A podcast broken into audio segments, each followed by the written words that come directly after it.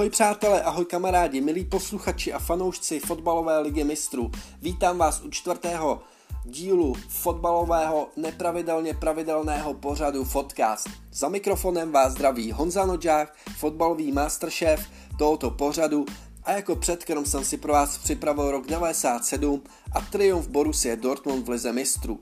Až vám trošku slehne, budeme podávat hlavní chod. Jako hlavní chod se podíváme do Liverpoolu, který si z lehkostí britského dělníka z Fish and Chips na talíři poradil s Lipskem a také zavítáme do italského Turína, kde se podávaly pořádně hořké peperony.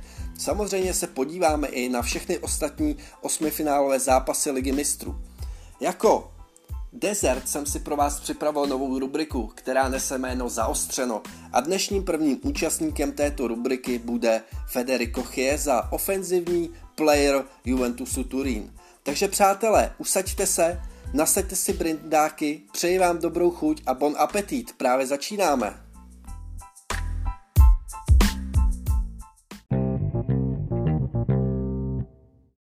Takže jdeme rovnou na to a první zápas, kterému se budeme dnes věnovat, je odveta mezi Paříží a Barcelonou. Barcelona prohrála první zápas doma 1-4. Z Paříží Kylian Mbappé skoroval hat-trick. Paříž tenhle ten zápas naprosto dominovala. Obrana Barcelony nestíhala v tom zápase. Oba dva týmy do tohohle zápasu oproti prvnímu zápasu udělali jednu změnu. Na straně Barcelony to byl Mingueza na stoperu, který nastoupil místo zraněného Pikého, který má opět problém s kolenem. On do toho prvního zápasu nastoupil po třech měsících, téměř bez žádného tréninku a ejhle, je to tady zase, jeho koleno zase zlobí, myslím si, že to nebyl vůbec dobrý tah i s ohledem na výsledek a výkon, který v tom zápase podal. Takže Mingueza místo Pikého na straně Barcelony, jinak totožná sestava vepředu, Osman Dembele, Griezmann, Messi, na straně Paříže byla také jedna změna, která byla Julian Draxler místo Kena, který byl zraněný. Ken byl z jednoho golu z prvního zápasu. Jinak totožná sestava v brance Navas, v útoku Mbappé, Icardi a právě zmiňovaný Draxler. Hned jak utkání začalo, Barcelona do něj vstoupila opravdu skvěle. Od začátku určovala tempo hry a dominovala, tlačila se do zakončení a vytvářela si obrovské množství šancí. Barcelona eh, jednoznačně byla lepší ve všech činnostech a, a Paříž se jenom bránila a zejména Osman Dembele zahazoval jednu brankovou příležitost za druhou. Byly tam velké šance, velké množství, velký tlak Barcelony a Des trefil břevno, Barcelona hrála skvěle a ve 30. minutě se dostala do útoku Paříž, kdy, kdy Icardi spadnul v pokotovém území a rozočí nepíská penaltu, ale do hry zasáhlo video, které nechalo celou situaci přeskoumat a Icardi mu byl při, byla pata přišlápnuta. Lengelet přišlápl patu Icardimu a Paříž dostává výhodu pokutového kopu, Kylian Mbappé si staví balon a dává první gol zápasu. Barcelona prohrává 1-0, Kylian Mbappé dává čtvrtý gol proti Barceloně, což se žádnému hráči ještě nepodařilo v jedné sezóně. Je první. Barcelona to ale nezabavila, zase pokračovala a dostala Paříž pod tlak. O sedm minut později po gólu Messi napřáhl spoza vápna a nádhernou prudkou střelou do levého rohu dává na jedna jedna. Barcelona se nevzdala a i nadále se snažila vytvářet příležitosti a přetavit je v branky, ale Keylor na vás byl opravdu skvělý. Tahal jeden dobrý zákrok za druhý a především díky němu Paříž eh, neprohrávala v tomhle zápase. Těsně před koncem poločasu dostala Barcelona výhodu pokutového kopu, Kurzava faulova ve vápně Griezmana a Barcelona v nastavení prvním poločasem má penaltu. Lionel Messi ji zahazuje. Kejron na vás jeho střelu dokázal vyrazit na břevno a skóre je tedy jedna jedna, jdeme do poločasu. Tohle to byl asi nejdůležitější moment tohoto zápasu, protože Barceloně se nepodařilo dostat do vedení a připravit si dostatečný náskok před druhým poločasem.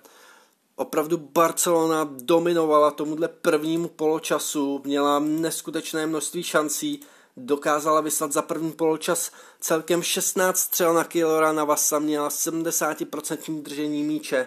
Keylor Navas předvedl 8 zákroků v prvním poločase, pravdu byla obrovská dominance Barcelony, avšak za stavu 1-1 se do druhého poločasu, který už eh, ztratil na tempu, Paříž začala vykrývat lépe všechny prostory, celková obrana Paříže se hodně zlepšila a tento zápas se ve druhém poločase už prakticky dohrával, ten rozdíl ve skore byl stále velký, takže v druhém poločase jsme měli jednu šanci Messiho, ale Marquinhos ho tam v 60. minutě dokázal zablokovat a tento zápas už se opravdu jen dohrával.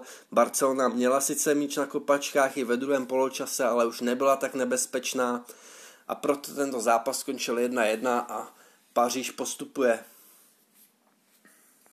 A tak je to poprvé za 14 let, kdy Barcelona bude chybět ve čtvrtfinále ligy mistrů.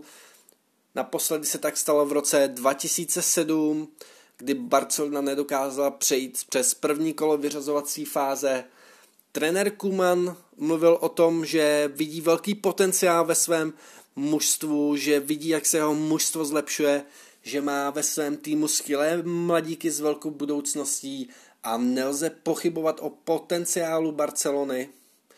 A tím eh, motivuje Leonela Messiho, kterému ke končí kontrakt ke konci sezóny, aby zůstal v klubu, protože toto mužstvo může mít ještě před sebou skvělou budoucnost ale záleží jenom na Leovi, jak se, jak se rozhodne, jestli se rozhodne setrvat v Barceloně, či zvolí přestup jinam. Takže poprvé po dlouhých letech bez Barcelony Paříž jde dál a další zápas, na který se podíváme, je souboj mezi Liverpoolem a německým Lipskem. Stejně tak jako první utkání, tak i druhé utkání se hraje v Budapešti na Puškaš Stadium kde v prvním zápase Liverpool dokázal zvítězit 2-0 po dvou individuálních chybách Lipska a trefách Maného a Salaha. Dnešním utkání jako domácí celek veden Liverpool, který nastupuje v útočném triu Salah, Mané a Jota, který se vrací po třech měsících k fotbalu.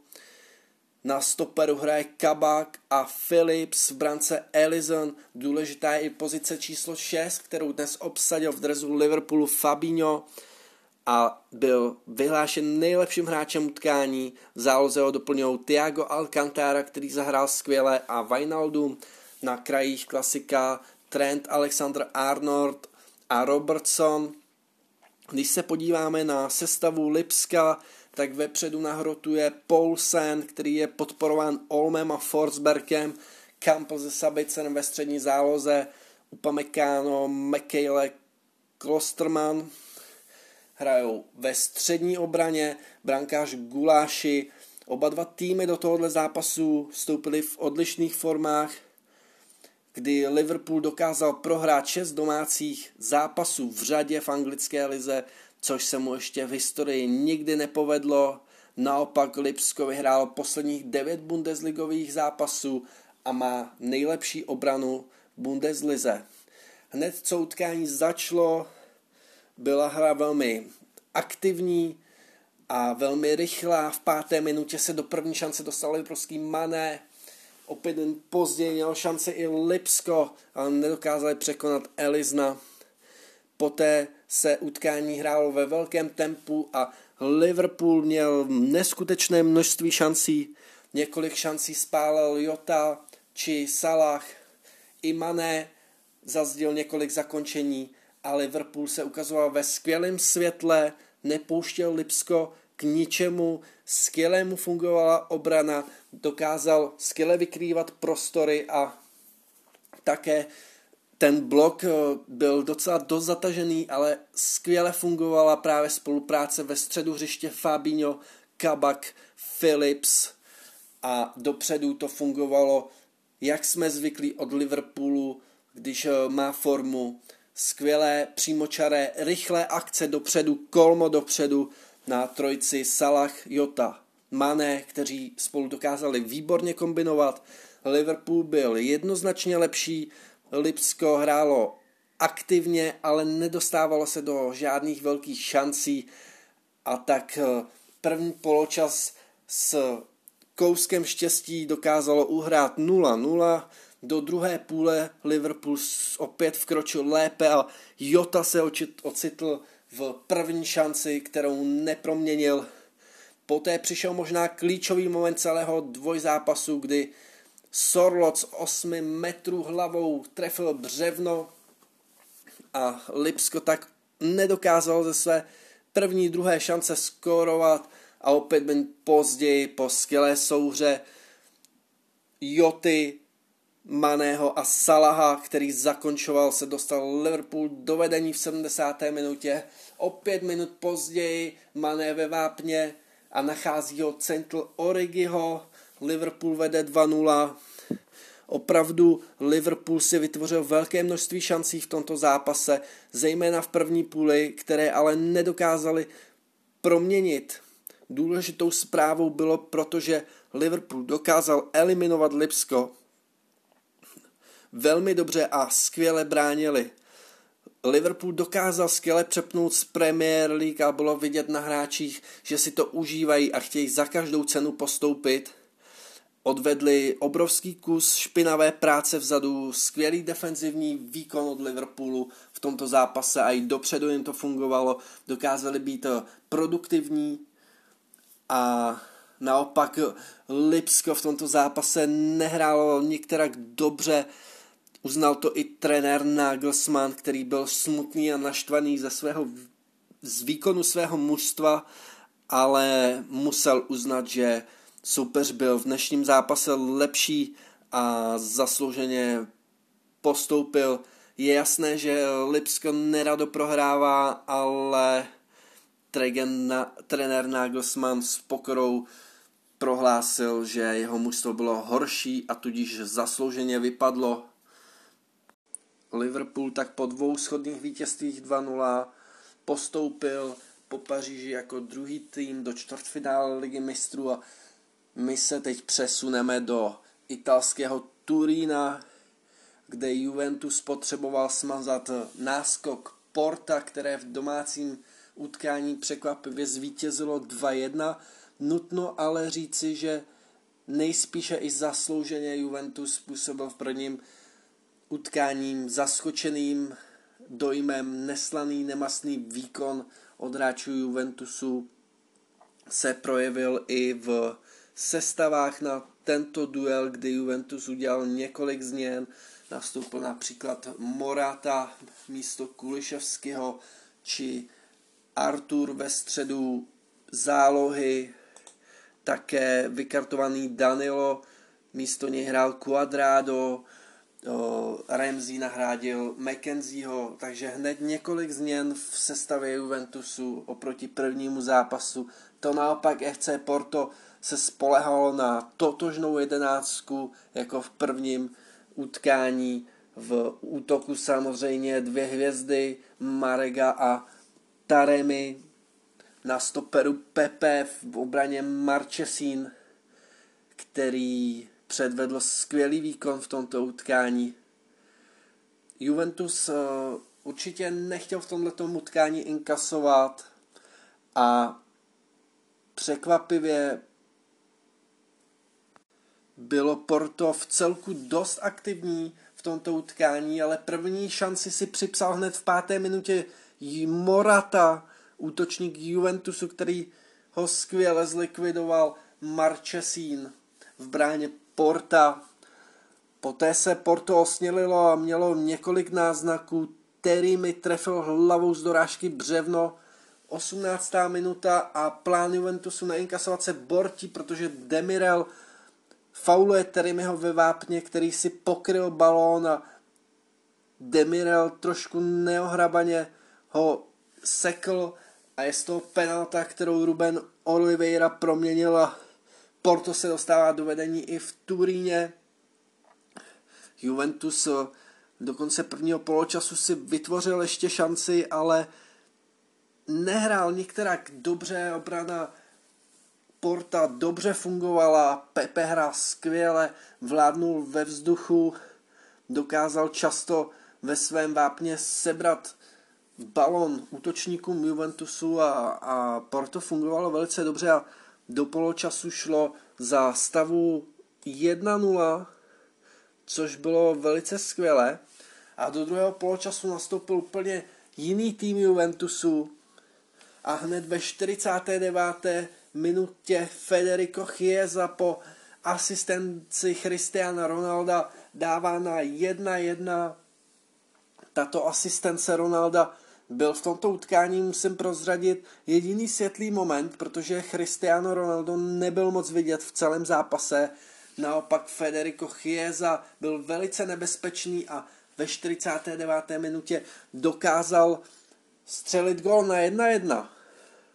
O pár minut později Terry mi vidí druhou žlutou kartu během tří minut a to zcela nesmyslně, kdy po odpískání zakopl balón a vyfasoval červenou kartu, Porto jde do oslabení a začíná velký tlak, tlak Juventusu. Chiesa v obrovské šanci netrefuje prázdnou bránu, protože Pepe se obětavým skokem vrhl do jeho střely a vytlačil jí na tyč. Pepe ve 38 letech hraje skvěle a o pár minut později Federico Chiesa dokázal střelit druhý gol zápasu a Juventus se dostává do vedení 2-1. Federico Chiesa zúročil velký tlak Juventusu a Porto je na pokraji vyřazení. V tuto chvíli je stav takový, že bychom šli do prodloužení, ale tlak Juventusu je velký. Je velký a v poslední minutě Cuadrado trefuje břevno. Juventus mohl dát postupový gól, ale nepovedlo se mu to, takže se jde do prodloužení v tomto zápase. Ještě předtím, než Cuadrado trefil břevno, tak eh, se neuznal gol Moratovi kvůli offsideu. Samozřejmě jak jinak Alvaro, Var, Morata, opět v offsideu, jak často jsme u něj zvyklí. V prodloužení překvapivě Porto docela vyrovnalo hru i v deseti lidech a v prvním poločase prodloužení eh, bylo velice aktivní a nepouštělo Juventus do žádných šancí, ale to se změnilo v druhém poločase. Ve 115. minutě totiž přišla standardní situace pro FC Porto, kterou si postavil Ruben Oliveira, střelec toho prvního gólu z penalty a propaluje podzdí mezi nohama Christiana Ronalda, který se otočil ve zdi míč do branky. Šťastný ho nedokázal zastavit a FC Porto pět minut před koncem zápasu srovnává na 2-2 a vstřeluje postupový gól. Ruben Oliveira propálil tříčlenou zeď, kdy uprostřed stál Ronaldo, Morata na kraji a na straně Rabiot. Ani jeden z nich se ve zdi nezachoval tak, jak by měl. A především Cristiano Ronaldo se ještě předtím, než Morata vůbec kopl do míče, se otočil jako školák a míč mu propadl mezi nohama. Vojtěch z Česny neměl taky zrovna šťastné postavení v bráně, protože mu ve výhledu stál McKenzie, takže šťastně ještě udělal úkrok doleva a pak nedosáhl na tu Rubénovo střelu k pravé tyči, která šla po zemi z dobrých 25 metrů, obrovské oslavy Porta, ale hned minutu na to Rabiot prohoven kopu hlavou. Vykřesal naděje pro Juventus, protože v tuhle tu chvíli stačí Juventusu jeden gol a bude to zase on, kdo bude postupovat do čtvrtfinále ligy mistrů. Nicméně nastává tlak Juventusu, ale gol už nepadl FC Porto po heroickém výkonu senzačně postupuje na úkor Juventusu do čtvrtfinále ligy mistrů. A tak senzačně postupuje Porto na úkor Juventusu Turín. Uvidíme, kam to Porto zvládne až dotáhnout, jestli se mu třeba povede zopakovat triumf z roku 2003. Eh, toto utkání se příliš nepovedlo Christianovi Ronaldovi, který v zápase nebyl vidět a byl i u rozhodujícího momentu celého dvojzápasu, kdy nezvládl postavení ve hře a otočil se proti střele Rubena Oliveiry ještě předtím, než jí Ruben vůbec vyslal. Absolutně nesledoval míč a jeho spoluhráči ve zdim Morata a Bioce zachovali velmi podobně. Do toho i postavení z Česného a McKenzieho nebylo správné a tento moment rozhodl o tom, že Porto postoupilo. Nutno podotknout, že i sudí Kuipers měl v utkání několik kontroverzních rozhodnutí, ale tím nepotřebuji vůbec snižovat postup Porta, které slaví tento senzační postup. Velkým mužem tohoto utkání byl Federico Chiesa, na kterého se za chvíli koukneme dopodrobná v nové rubrice Zaostřeno a teď jdeme už na zápas mezi Dortmundem a FC Sevillou. V brance Sevy se opět představil po zranění Bonou, který nahradil Tomáše Vaclíka, který byl u dvou prohraných zápasů Sevy. Celkově Sevilla prohrála poslední tři zápasy a na Vesválský stadion nepřijela v nejlepší formě, aspoň se tak zdálo. Eh, Dortmund eh, nastoupil opět v útoku s Haalandem a, a přivezl si z prvního zápasu ze Sevy jednobrankový náskok, kdy zvítězil 3-2 dva góly dal Erling Haaland, plus jeden připravil a dnes byl opět připravený uh, dávat góly. Sevilla do utkání skročila velmi aktivně, první půl hodinu mačkala Dortmund a nepustila téměř za polovinu žlutočerné. Velice aktivní byl v drezu Sevy především Ocampos, který se vrátil po zranění a měl několik zakončení a i připravoval šance pro své spolupráče ale Sevilla nedokázala vstřelit tolik potřebný gól a tak eh, Dortmund trestal, protože obrana Sevy udělala chybu ve 35. minutě a pak pose Dahur, Royce a Haaland před okrytou bránou, který skoro otevřel skóre. A do poločasu se tedy Dortmund dostal do vedení 1-0. Do druhého poločasu již Dortmund vstoupil více aktivně a hned po pár minutách zužitkoval Druhou brankou v utkání Haaland, Dortmund se dostal do vedení 2-0, avšak o minutu později rozhodčí Čakiro se nechal přivolat k videu a, a zkoumá situaci a nakonec neuznává gól Haalandovi a nařizuje pokutový kop pro Dortmund. Odvolává tedy gól a nařizuje pokutový kop za faul, který nastal asi minutu a půl před tím gólem Dortmundu takže stav 1-0 a Haaland si připravuje pokutový kop.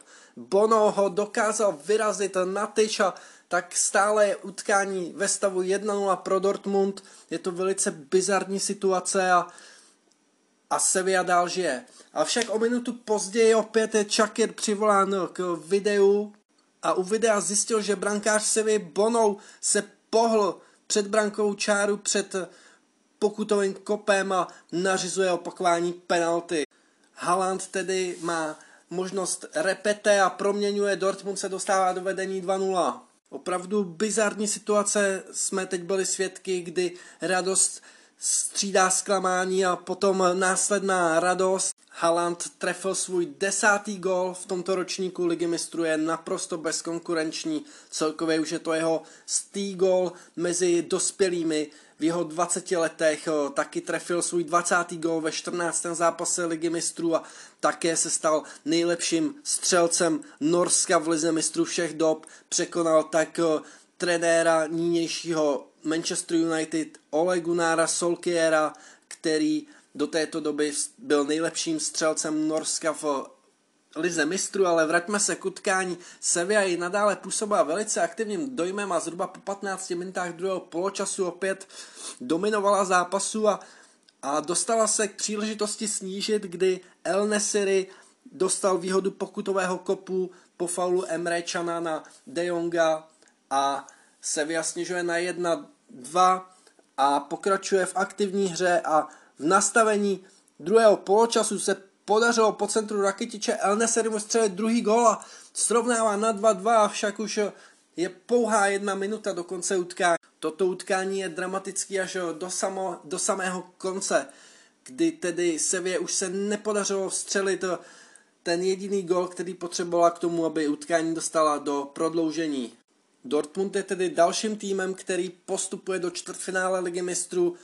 Erling Brandt Haaland překonal opět několik rekordů a, a Sevilla i přes výborný výkon v odvetě končí v lize mistrů a my se teď jdeme podívat na novou rubriku Zaostřeno.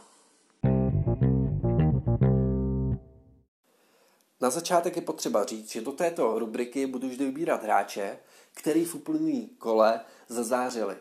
Podali nadstandardní výkon. Zkrátka hráče, který byli na hřišti vidět víc než ostatní.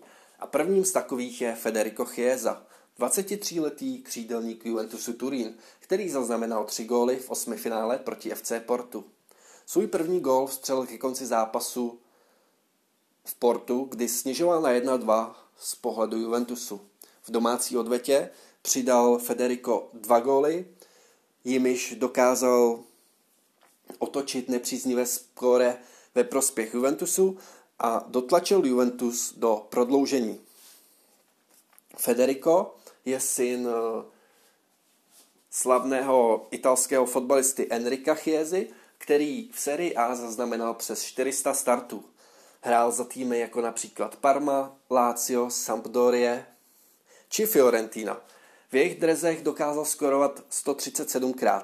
Také hrál za italský národní tým a například s Parmou dokázal v roce 99 vyhrát pohár UEFA a stal se nejlepším střelcem této soutěže v roce 99. Enrico má tedy velké fotbalové vlohy a nyní hraje za Juventus, kde hostuje z Fiorentiny. Juventus ho 5. října 2020 přivedl na hostování. Jedná se o dvouroční hostování, které stojí Juventus 10 milionů euro a je tam i daná případná obce, která vyjde Juventus na dalších 50 milionů euro. 40 milionů cash a 10 milionů je v případných bonusech. Federico, kdybychom měl časovat, tak do nějakého přívlasku, tak bych zvolil určitě slova jako pracovitý, rychlý, talentovaný hráč s výbornou kopací technikou, především jeho pravá noha je opravdu úžasná, skvělá. Dále je to hráč, který e, má nízký těžiště, je štíhlejší atletické postavy, velice těžko se mu odebírá balon a jeho pozice na hřišti bývá většinou z kraje. Často hraje pravé křídlo či levé křídlo. Pokud se vyskytuje na levém křídle, on si dokáže balón navést do středu a tou svojí silnější pravou nohou zakončovat.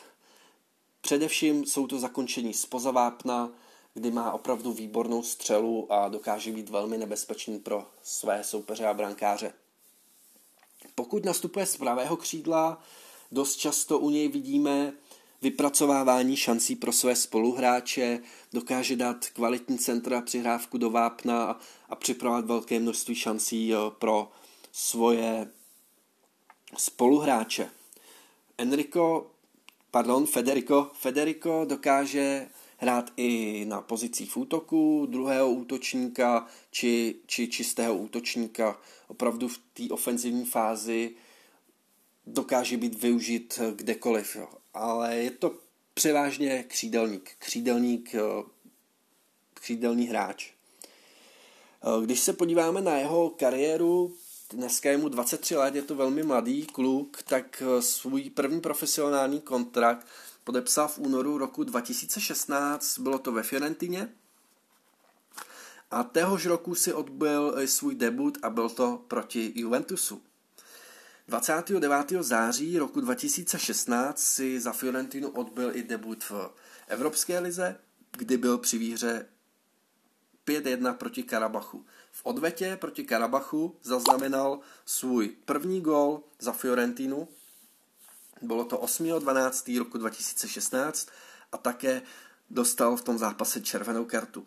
15. ledna 2017 dal svůj první gól za Fiorentinu v italské sérii A a bylo to, ejhle, proti Juventusu. Fiorentina tehdy dokázala vyhrát 2-1.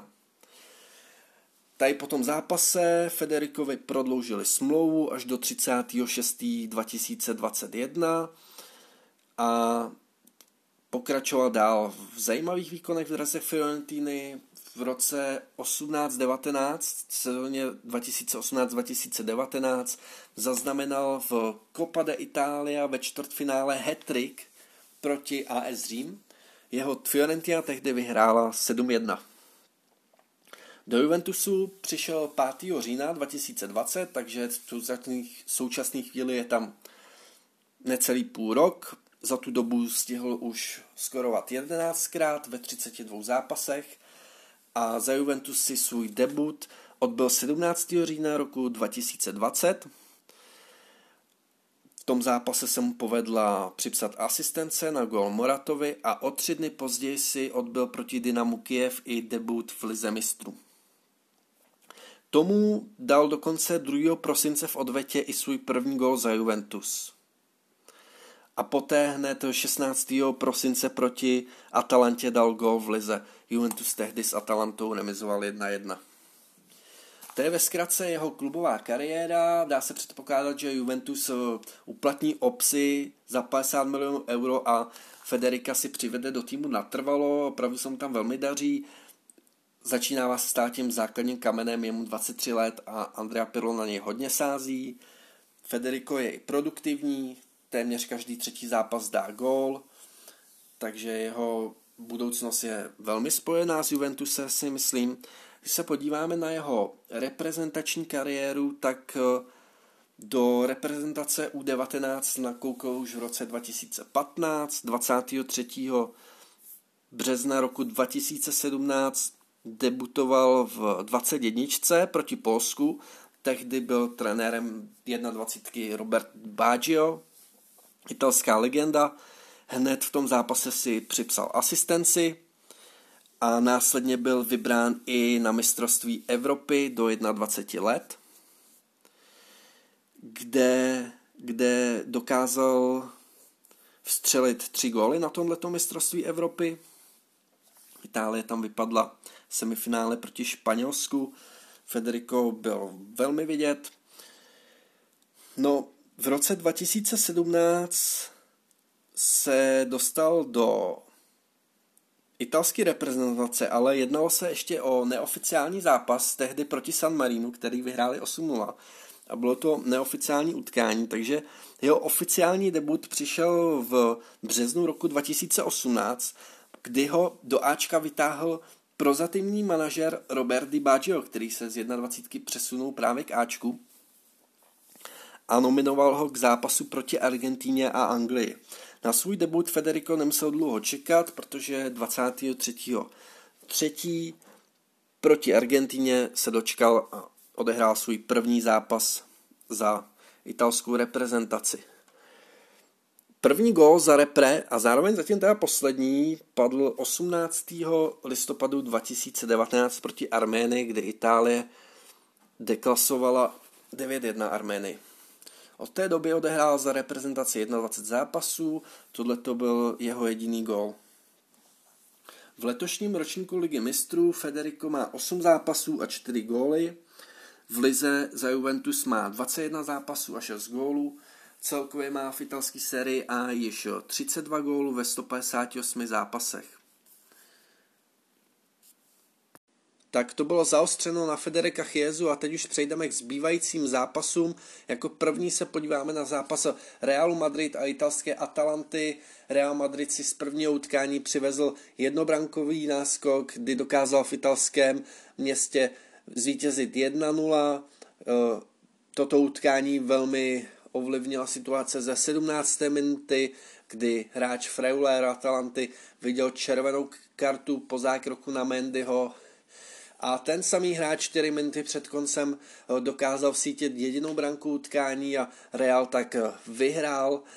Je nutno říci, že trenér Zidane eh, dost slepoval se stavu v Itálii a přivezl si solidní vítězství do domácí odvety ta začala na tréninkové stadionu Real Madrid Alfreda Di Stefana.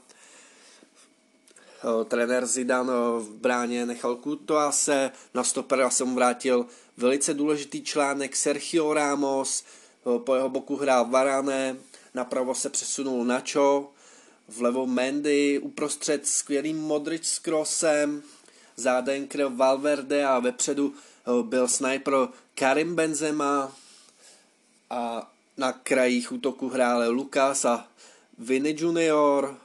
To sestava Atalanty byla překvapivá v tom směru, že na lavičce zůstal ostrostřelec Duván Zápata a na hrotu hrál Muriel, který byl podporován Malinovským a Pasiličem.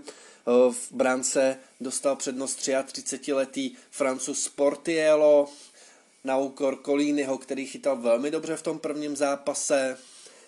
Atalanta zápas začala eh, velice dobře, byla aktivní, dokázala si vytvořit hned v prvních minutách slušnou golovou příležitost, kterou měl Gosens po centru, po centru Muriela, ale první 15 minut byl lepším týmem na hřišti. Real Madrid se k prvnímu vážnějšímu zakončení dostal až lehce před půl hodinou hry. Nicméně utkání bylo velice vyrovnané, ale v 35. minutě přišla obrovská chyba brankáře hostí Sportiela, který namazal odkopem Luka Modričovi, ten potáhl míč do vápna a našel Karima Benzemu, který už neměl problému klidit balón do prázdné sítě. Pro Karima to byl 70. gol v lize mistrů a dostal se tak na páté místo v historických střelcích ligy mistrů. Před ním je Raul, který má o jednu trefu víc a o dvě trefy víc má Robert Lewandowski. Do přestávky už se nic zvláštního nestalo a tak první poločas Real Madrid vyhrál 1-0. Je potřeba říct, že Atalanta v této sezóně ligy mistrů vyhrála všechny venkovní zápasy a ani v nich nedostala ani jeden gól. Naopak všechny své domácí utkání v lize mistrů Atalanta prohrála, takže určitě neskládala zbraně před druhým poločasem a do druhého poločasu Real vstoupil velmi dobře, zejména Vinny Junior měl několik sprintových dlouhých náběhů do vápna, byl velice nebezpečný a v 58. minutě po faulu na, na něj dostal Real Madrid výhodu pokutového kopu, ke kterému se postavil Sergio Ramos a trefil to k tyči prudkou ranou a dal svůj 15. gol v lize mistrů, čímž se stal druhým nejlepším střelcem mezi obránci v lize mistrů. Pouhý jeden gol mu chybí na legendu Realu Madrid Roberta Carluše. Zároveň to pro Sergia byl 101. gol v drezu Realu Madrid, což je opravdu úctihodné skóre na obránce. Od této chvíle eh, obrany obou dvou mužstev eh, trochu povolily, hra se začala přesouvat ze strany na stranu. Eh, Duván Zapata už byl na hřišti, který přišel na druhý poločas, vytvořil si několik šancí, Real Madrid se leh, lehce dostával do obrany Atalanty a utkání se přesouvalo ze strany na stranu. 83. minutě Atalanta měla výhodu přímého kopu, ke kterému se postavil Muriel a střelou přes zeď překonal Courtois a snížil na 1-2. Nicméně o pár minut později Asenchio, který vystřídal do zápasu dvě minuty předtím, dostal nahrávku od Lukase a střelou k tyči stanovil skóre na 3-1 pro Real Madrid a ten tak postupuje do čtvrtfinále ligy mistrů. A to se mu povedlo po dvou letech, takže trenér Zidane je spokojený. Dnes eh, především eh, středová záloha Kroos a Modrič odehráli velmi dobré utkání a v Realu se můžou těšit na páteční los eh, čtvrtfinále. Tak to by bylo vše k tomuto zápasu a přesuneme se k zápasu Manchester City a Borussia Mönchengladbach k zápasu Manchester City a Gladbachu, který se odehrá v Budapešti. Stejně jako první zápas, který City dokázali vyhrát 2-0, dneska v sestavě De Bruyne, Foden a Mares v útoku, v záloze Rodry, Silva a Gindogan.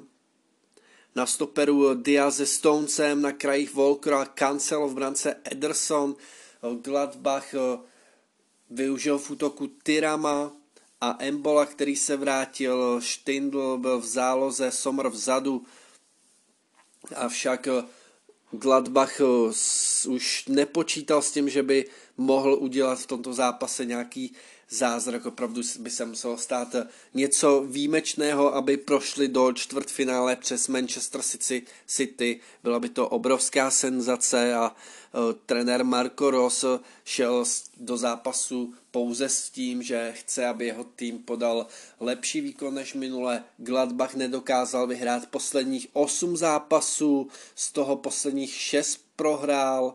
Naopak Manchester City inkasovalo v lize mistrů pouze v prvním zápase proti Portu. Od té doby drží eh, čisté konto, je to už 616 minut a atakují tak eh, rekord Arsenálu, který dokázal neinkasovat 10 zápasů v řadě v roce 2006 a bylo to celkově 995 minut a pak eh, inkasoval až ve finále ligy mistrů od Barcelony, takže Guardiola chce atakovat tento rekord a už mu k tomu moc nechybí.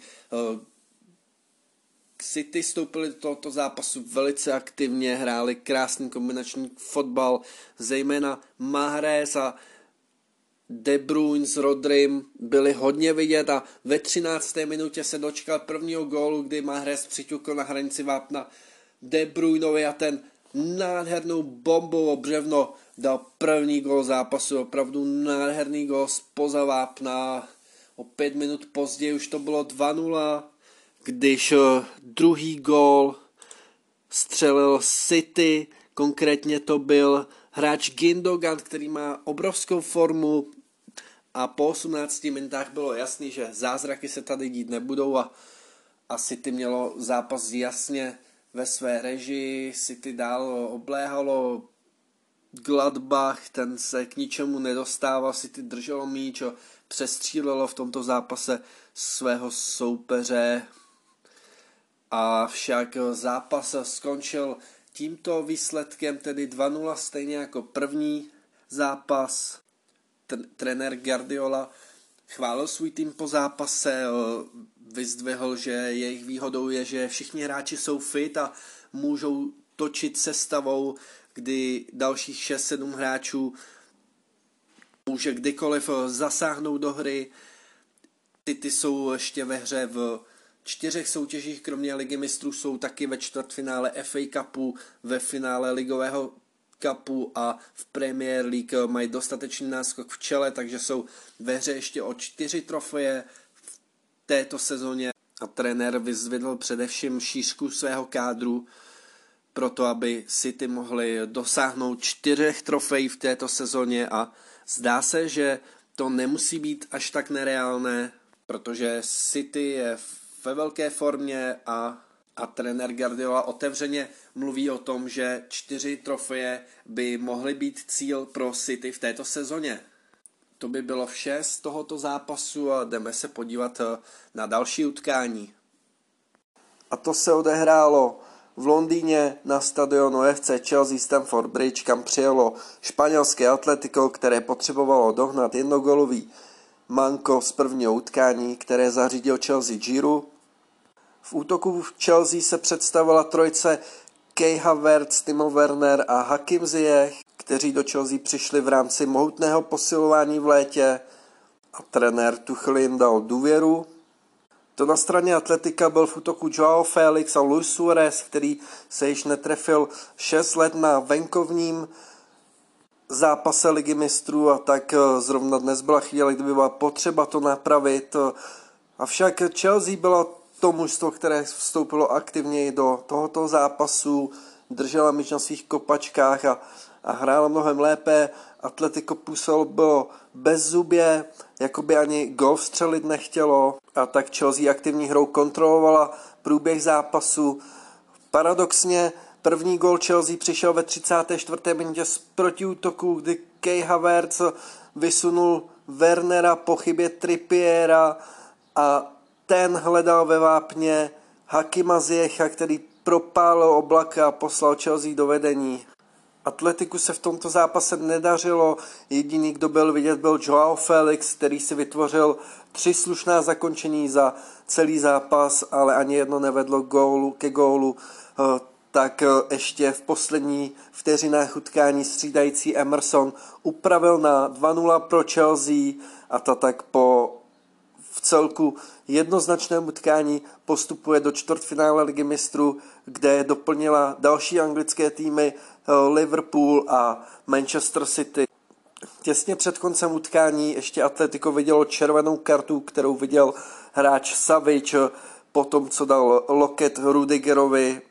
A ta mašina Atletico Madrid, která odstartovala letošní sezonu velmi dobře, se pomalu zadrhává a jak v Lize se stenčuje jejich náskok na Barcelonu a Real, tak eh, teď vypadává zcela zaslouženě z ligy mistrů a čtvrtfinále si zahraje Chelsea.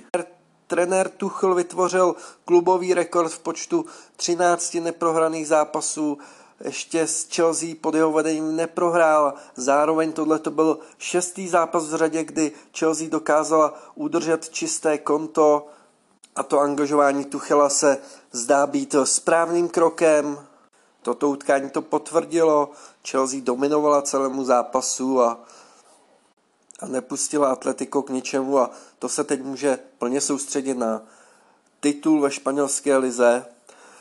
Posledním zápasem, na který se podíváme, je souboj Bayernu Mnichov a Lácia Řím.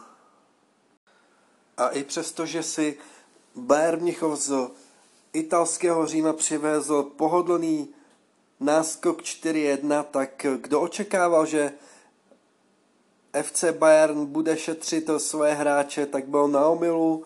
V útoku se představil Robert Lewandowski, Miller, Sané a Gnabry, takže plná útočná vozba, záhoze Gorecka s Kimichem. Jedinou výraznou změnou byl, že nemocného Neuera nahradil 24-letý Nibel.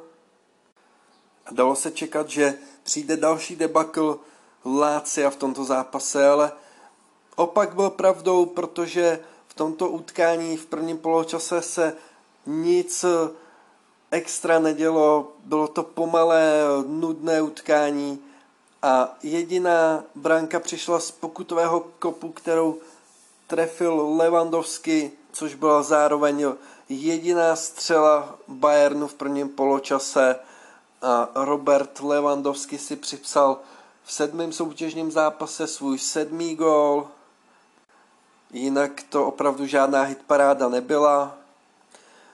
V druhém poločase Bayern držel balon na svých kopačkách, ale nebyl některak extra aktivní. Utkání se dohrávalo a, a druhý gol trefil až po vystřídání Lewandowského Chupomoting, který obdržel nádhernou nahrávku od Alaby a v závěru utkání ještě veterán Lácia Parolo po standardní situaci hlavou korigoval na konečných 1-2.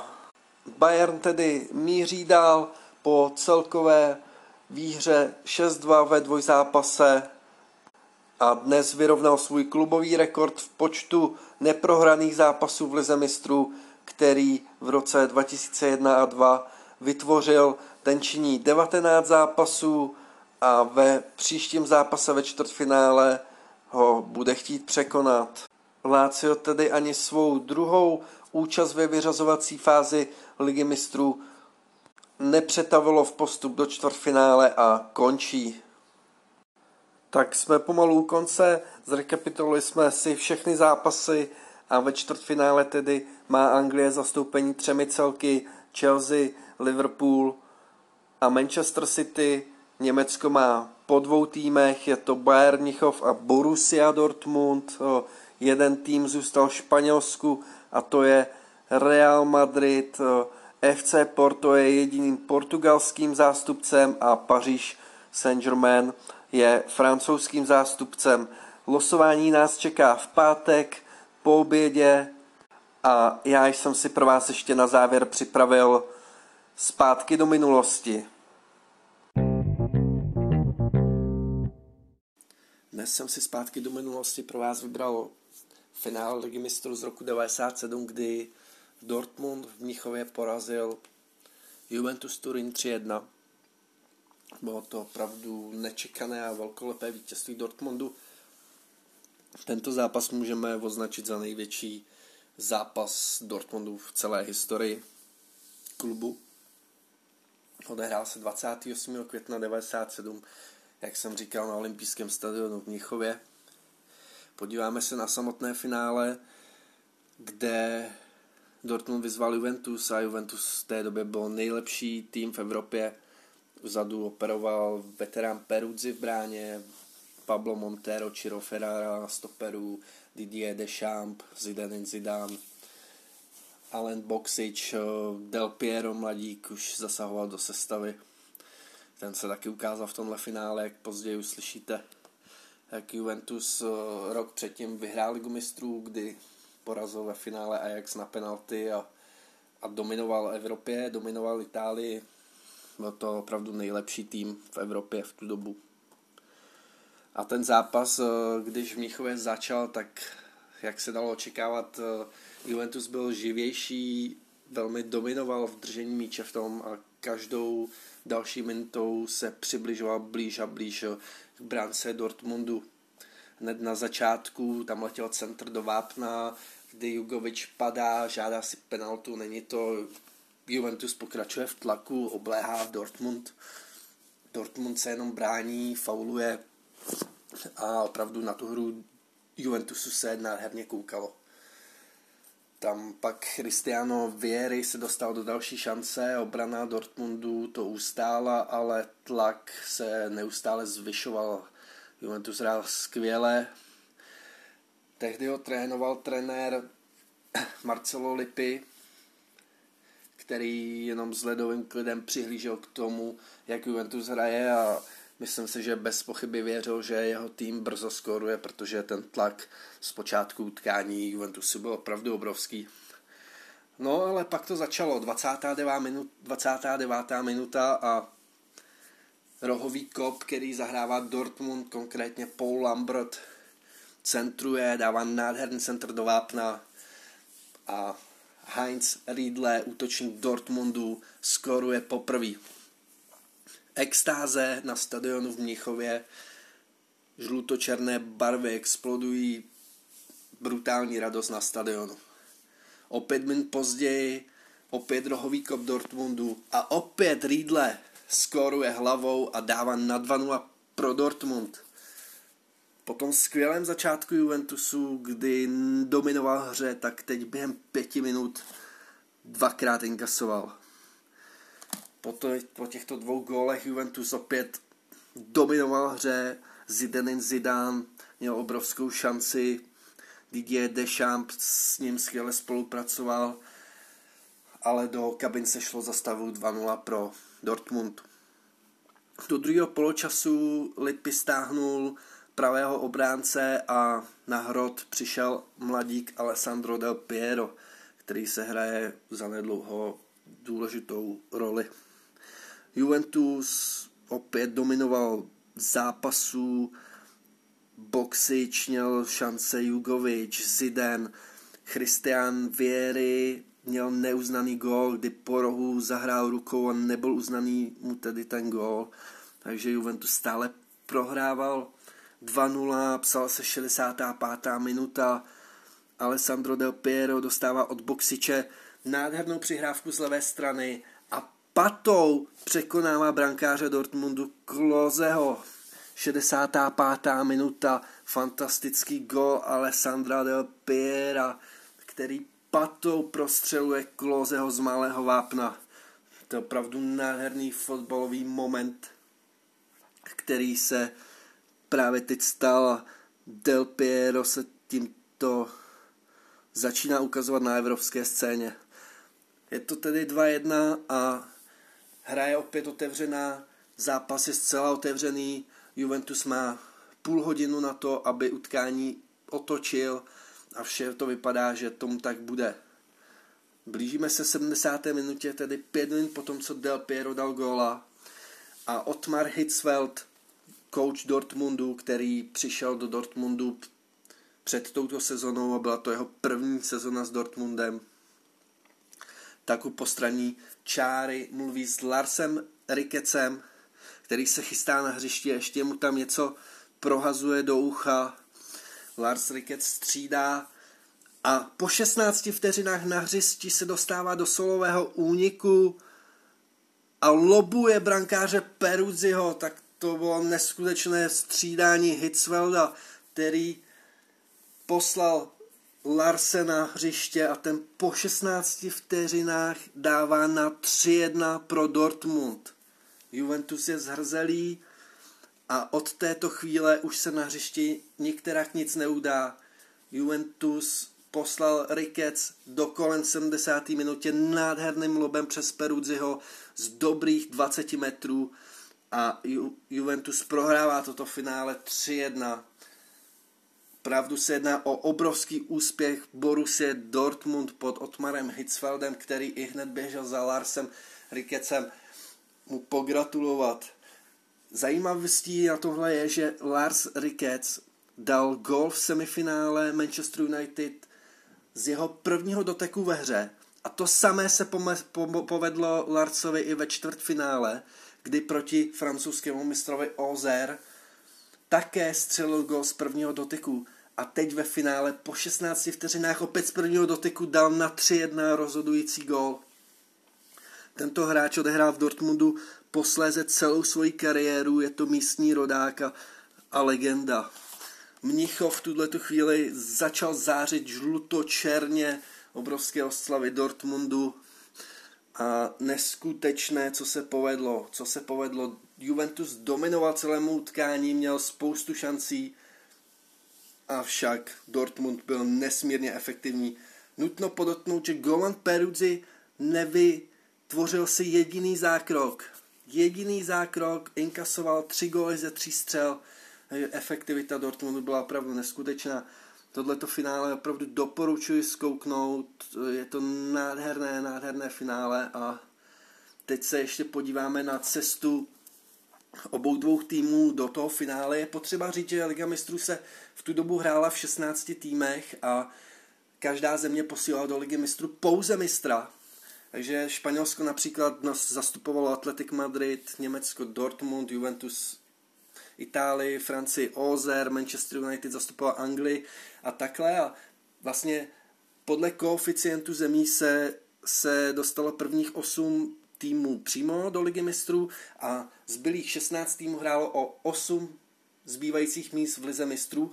Například i Pražská Slávie hrála e, předkolo ligy mistrů, kde vypadla z Grázo Prst Zurich po skore 6-0 a z těch 16 týmů z těch předkolek vešlo 8, 8 jich tam bylo, 16 jich hrálo ligu mistrů, klasika, byly skupiny po čtyřech, v tu Dortmund měl ve své skupině mistra Polska Loď, kterou jednou porazil, jednou s ní remizoval 2-2, pak tam měl rumunskou Bukurešť, kterou porazil celkově ve dvojzápase 8-3, Nejtěžším soupeřem byl Atletico Madrid, kde Dortmund vyhrál 1-0, posléze s nima prohrál doma 1-2 a postoupil z druhého místa ze 13 body právě za Atletikem, které díky lepšímu skóre bylo první. Borussia Dortmund poté ve čtvrtfinále narazila na francouzského mistra Ozer, kterého vyprovodila celkovým skórem 4-1 po výsledkách 3-0 a 3-1 a 1-0. A v semifinále čekal anglický mistr Manchester United. Dortmund první utkání možná trochu překvapivě doma vyhrál 1-0. Ale to, co se dělo na Old Trafford v odvetě, to bylo až neuvěřitelné. Manchester v tu dobu v tom zápase hrál dlouhý balony, jo, to až neskutečný, kolik oni zahráli dlouhých balonů, všechno lítalo uh, do vápna na Erika Cantonu a Andyho Koula. A tyhle ty dlouhý záp- uh, balony hráli neustále, neustále. Produkoval si Manchester velké množství šancí, hned v prvních pěti minutách měl několik gólových příležitostí, ale často mířil mimo tři tyče. To byla jeho smůla osmé minutě právě Lars Ricketts, který loboval Peruzio na 3-1 ve finále, tak svým prvním dotykem střílí gol a Manchester tuhle chvíli musí dát 3, aby postoupil. Tlak United v odvetě semifinále je opravdu obrovský. Lítá tam jeden center za druhým, jedno zakončení za druhým. Manchester měl kolem 20 střel, a nedokázal střelit ani jeden gól. Ani jeden gól nedokázal střelit. I toto druhé odvetné utkání semifinále prohrál s Dortmundem 1-0. A opravdu je neuvěřitelné, jak toto utkání Dortmund mohl vyhrát. Protože ten tlak United byl opravdu obrovský. Neskutečné množství šancí. Lítal tam jeden rok za druhým a velice mě překvapilo to, jakým způsobem se ten fotbal hrál opravdu všechno lítalo vzduchem. Bylo to velice zajímavé to sledovat. A Dortmund tedy po výsledku 2-0 postoupil do finále, kde ho čekal Juventus, který prošel svojí základní skupinou, aby ve čtvrtfinále vyřadil norského mistra Rosenborg, který porazil v celkovém skore 3-1. Poté semifinále čekal Ajax Amsterdam, s kterým se potkal minulý rok ve finále – Porazil ho až na penalty. Ale v tomhle semifinále Juventus dominoval a dokázal ho vyhrát v celkovém poměru 6-2 po výsledkách 4-1 a 2-1. Ve finále teda čekal Dortmund, kde v Mnichově na olympijském stadioně zazářil stadion žluto-černě. Místo obvyklé červené tady vládlo žluto-černá tak eh, to bychom měli ohlédnutí za tímhletím zápasem.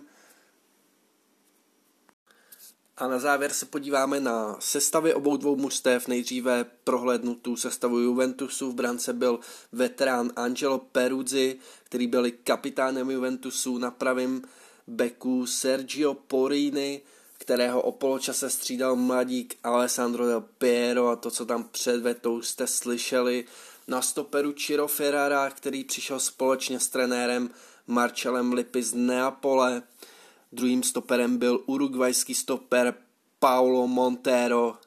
Na levém beku Ital Mark Luliano. Defenzivního záložníka hrál francouzský Didier Deschamps. Na pravé záloze jsme mohli často vidět operovat Angela Di Livia, na levé záloze Vladimír Jugovič, ofenzivní záložník Zidanin Zidan a v útoku Christian Vieri a Alen Boxič. To byla základní sestava, kterou Marčo Lipy zvolil do tohohle zápasu. Do hry se ještě po, podíval na tři minuty Alessao Tačinardi či Nikola Amaruzo a samozřejmě i zmiňovaný Del Piero.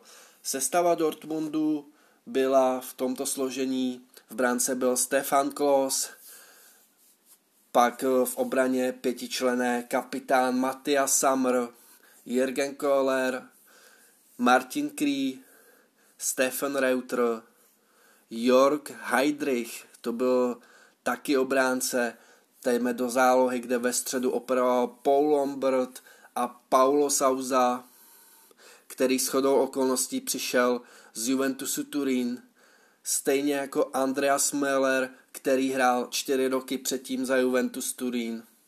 To byla středová, středová záloha Dortmundu Lambert Sauza Moller pro velice kreativní hráčí a v útoku hrál dvougólový střelec Karl Heinz Riedle a švýcarský internacionál Stefan Čapisa do hry zasáhl ještě Michal Zorg, Lars Ricketts, hrdina finále a Heiko Herrlich. Tuto sestavu zvolil Otmar Hitzfeld.